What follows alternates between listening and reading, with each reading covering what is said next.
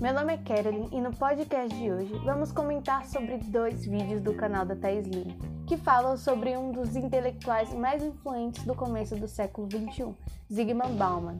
Sendo que no primeiro ela fala sobre a teoria dele é, sobre a modernidade líquida e no segundo sobre o consumismo e, os, e a sociedade de consumidores.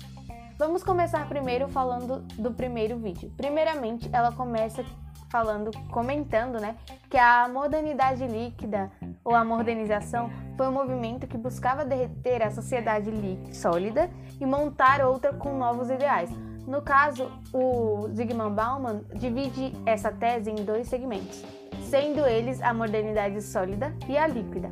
Na modernidade sólida, foi a primeira vez que a modernização começou, onde eles queriam derreter, entre aspas, a, sociedade sólida, esses segmentos sólidos da sociedade, com que eles estavam insatisfeitos, para criar novos sólidos que fossem do agrado deles. Só que, como tudo na vida, nada dura para sempre. E depois de diversas mudanças que começaram a ocorrer na sociedade, e no mundo, como a globalização, as crises que sempre tem e o grande avanço na tecnologia, essas concepções sólidas ficaram para trás e trouxeram novos pensamentos sobre a modernidade. Então as, as pessoas, os filósofos e os socialistas da época começaram a se perguntar se não estávamos vivendo um pós-modernidade.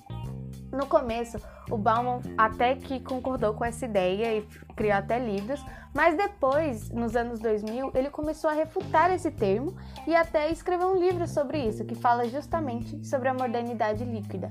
Nele, Bauman volta com a ideia de que estamos vivendo a modernidade ainda, mas em uma contrapartida não é mais uma sólida, e sim uma líquida que é instável e está em constante mudança. Ela depois de ela a Thaís dá de, depois dois exemplos sobre essa nova concepção, como o tempo, porque hoje em dia a gente quer tudo na hora e não pensamos em coisas a longo prazo, e sim a curto e sobre os relacionamentos, onde ele compara os relacionamentos de internet com compras online, porque do mesmo jeito que a loja ela te dá uma cartela de produtos que você está à procura, os sites de relacionamento também são assim. E quando esses relacionamentos não são mais do agrado, não satisfazem nossos desejos, descartamos como se fosse um produto.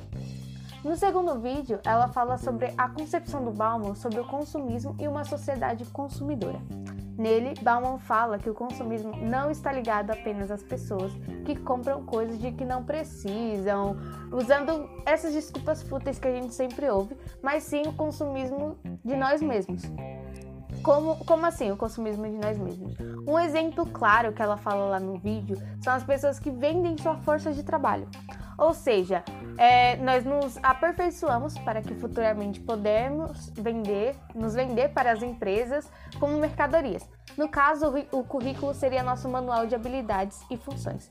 Então, podemos concluir que o consumo não é apenas comprar mercadorias para ter mais, e sim com uma finalidade de status sociais, pelo que você consome, com a preocupação da visão que você passa para o outro. Então, se você quer passar uma visão de descolado, você vai passar a consumir produtos que representam tal coisa. Enfim, gente, esse foi o vídeo. Comentei um pouquinho sobre os dois vídeos e até mais, até o próximo podcast.